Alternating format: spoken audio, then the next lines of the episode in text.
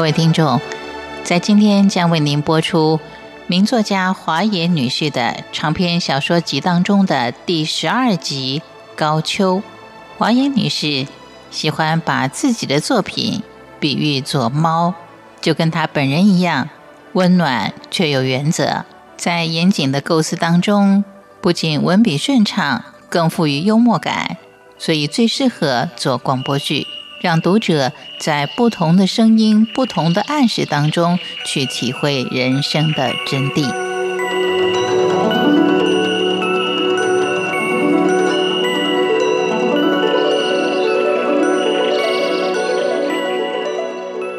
时间过得非常慢，但是两三个钟头终于过去了。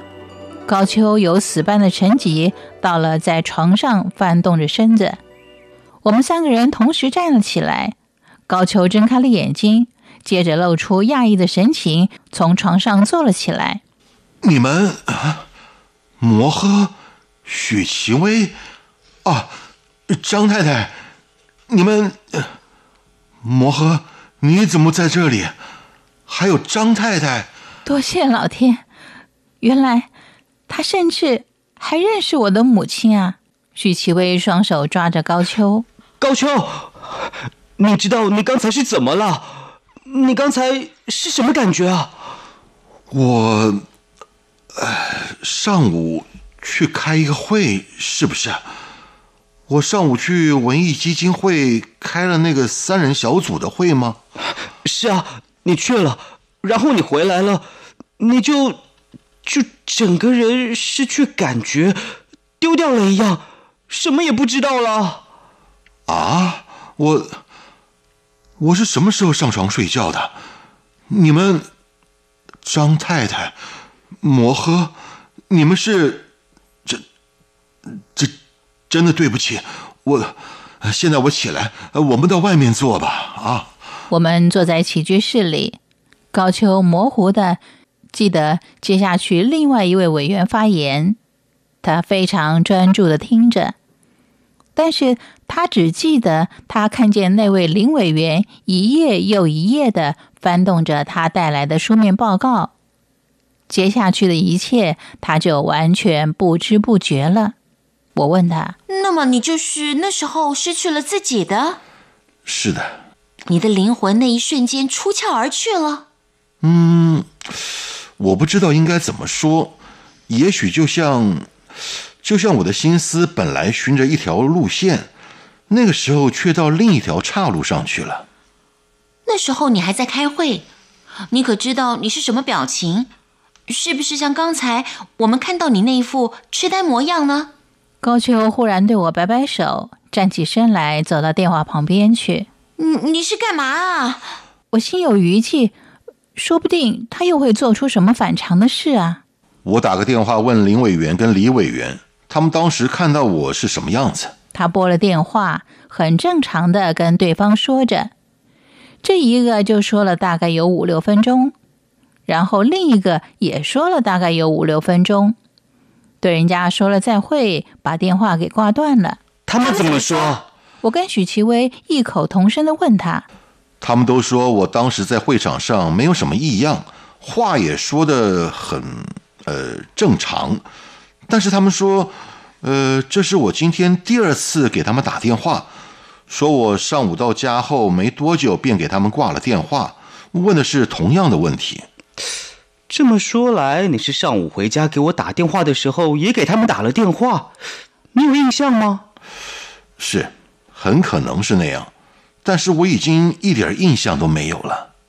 他们两个人说你开会的时候从始至终都非常正常，是吗？嗯，高秋在思索着，我注意的看着他。上午那可怕的时刻里，他目光涣散，无知无觉，一具行尸走肉一般的；而这时候的他，目光炯炯，精具神会，依然过我的一副不凡的神态。这么说来，你是逐渐失去意识，也许直到你开始数钞票。数钞票，高俅诧异的看着许其威：“你不知道你一直数着你那几百元车马费吗？”“真的？”谁骗你啊？我母亲跟我都笑了。不，我想我并不是逐渐失去呃意识的。我最后记得的只是林委员一页一页的在读着他的书面报告。那么你还记得那时候大概是几点钟吗？我们九点过五六分钟开会，我说话最多不会超过十来分钟，然后是林委员发言，所以我想那个时候最多不过九点四十分左右。那么打从九点四十分一直到刚才你午睡醒来下午四点四十分，这当中整整七个钟头的时间，你的自我不知道跑到哪儿去了。我，我现在迷迷糊糊的，只仿佛自己经过一场不知道什么样的梦一样，仿佛是自己经过一场不知道是什么样的梦一样。现在的感觉也只像是梦里醒来。你那时候是怎么回家的？自己坐计程车回来的吗？是啊，刚才林委员跟李委员都说会开完大概十一点钟，我们三个人一块儿下电梯。你不再一个人走下楼梯了？李委员说电梯里我还告诉他，我觉得人有点累。他说大约是我一向，他说是大概是我一向不吃早餐的缘故。他劝我早上得吃，我还笑着回答他以后我试试看。嗯，很正常啊。出了电梯，林委员知道我自己没开车，幸亏你早上自己没开车，否则说不定糊里糊涂的一路开到爪哇国去了。林委员说他的车可以顺路送我回家，但是我坚持不肯。那也是你一向的作风啊。后来他看我自己走上一辆计程车，我们还彼此挥挥手。他说他也看到我的车开走了。你一定还清清楚楚的说了家里的地址，否则你现在便不知道人在哪里了。当然我没有记错地址，我不是到了家还会跟你以及林委员、李委员他们打电话吗？但是你现在一点也不记得你曾经做过那些事啊。我的确现在一点也不记得，我我完全一点印象都没有。我想，高先生，你应该去看一看医生哎。是啊，张太太，我也想我应该去看看医生。哎，张奶奶，你怎么知道我不舒服？嗯，到舍下来了。张伯母是摩诃打电话请他来的，因为摩诃跟我看到你那样子都吓坏了，所以想到请张伯母来给我们出个主意。哦，真是谢谢你们。高秋笑了，眼睛看着许其薇，又看看我。我现在很好了，我想我应该不会有什么事情了。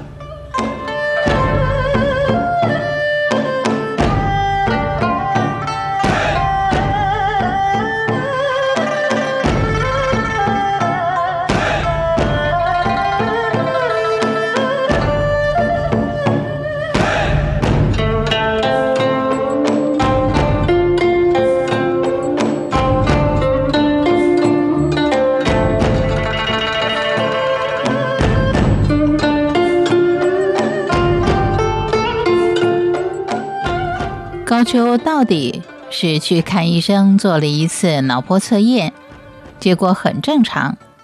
许其薇陪他去那医院，说那位医生起先是很轻松的告诉他：“啊，你忘了事儿啊？哎，忘了就让他忘了算了。真的吗？”高秋也因为这个答案而轻松的笑了。许其薇说：“昨天我母亲跟我走了之后。”高秋就开始烦恼他那莫名其妙的病症。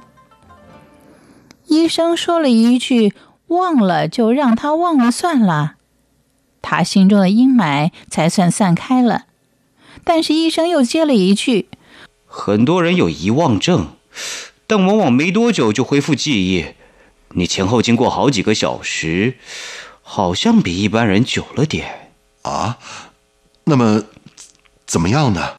当时高秋的神色立刻又紧张了，但是医生又漫不经心地说：“嗯，你去做一次脑波测验吧。”那位医生还想替高秋量血压，但高秋告诉医生，还是别替他量的好，因为他每一次想到要量高血压，就会来一场无名的大紧张。所以不管舒张压、收缩压，都一定会无名的升高，给他自己添麻烦，也给医生添麻烦。我就问许其威，医生听不听他的话？他听了他的话，不去惹他的血压。后来呢？高秋的脑波测验是第二天做的，医生把他的脑波结果打了个分数，说是丙等。高秋又紧张了。丙等。哎，丙等是什么意思啊？许其微笑说：“大概高秋认为他的一切都应该是个假，所以忍耐不了丙等的。丙等，哎，没什么了，就是你及格了，可以去当兵了。但是高秋还是为了那个丙等两个字，心里嘀咕了好半天。后来，另外医生告诉他，那是没有什么意义的话。”就像一个人是瘦子，人家就以丙等体格来形容他是一样的。高秋也没有十分了解这位医生的解释，但人家已在不耐烦他对医生的话咬文嚼字，他也只好勉强自己一知半解的相信瘦子并不是毛病，脑波丙等的风波这才平息了下来。后来呢？后来。我以为高秋做了脑波测验，说是没毛病，应该可以放心的回家纳福了。但是高秋忽然自作聪明的问了医生一句话：“医生啊，你认为我的脑子里是不是长着些什么？”医生蹙着眉心想：“大概不会。”哎，高秋问的很大声哦。你知道他脑子里除了文学以外，还非常科学。一切是百分之百，是百分之百，百分之九十九点九九九是百分之九十九点九九九，怎么容得了“大概”两个字？呃，你呃，要么你自己注意一段时间，看看这毛病会不会在短期里再发生。啊？医生认为我这个毛病还会再来？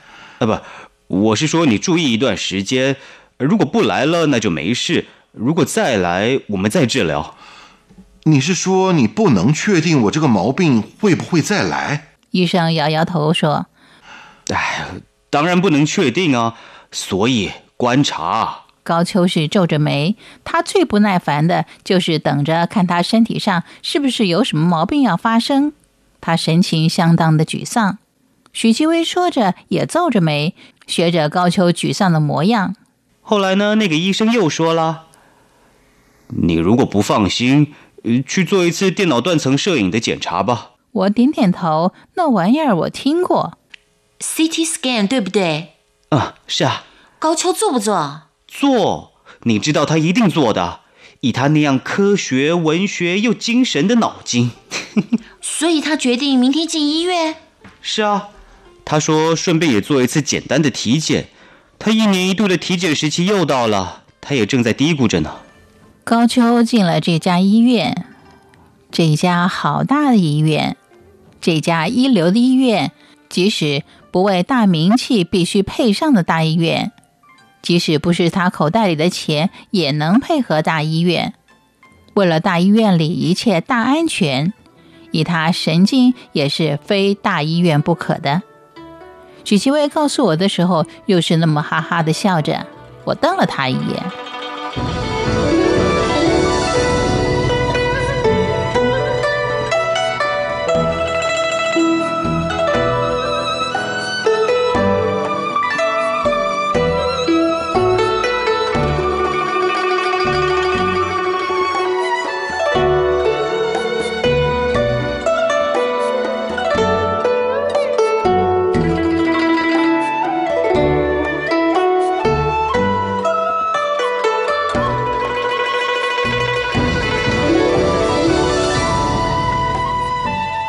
女士的高秋，今天就播到这儿了。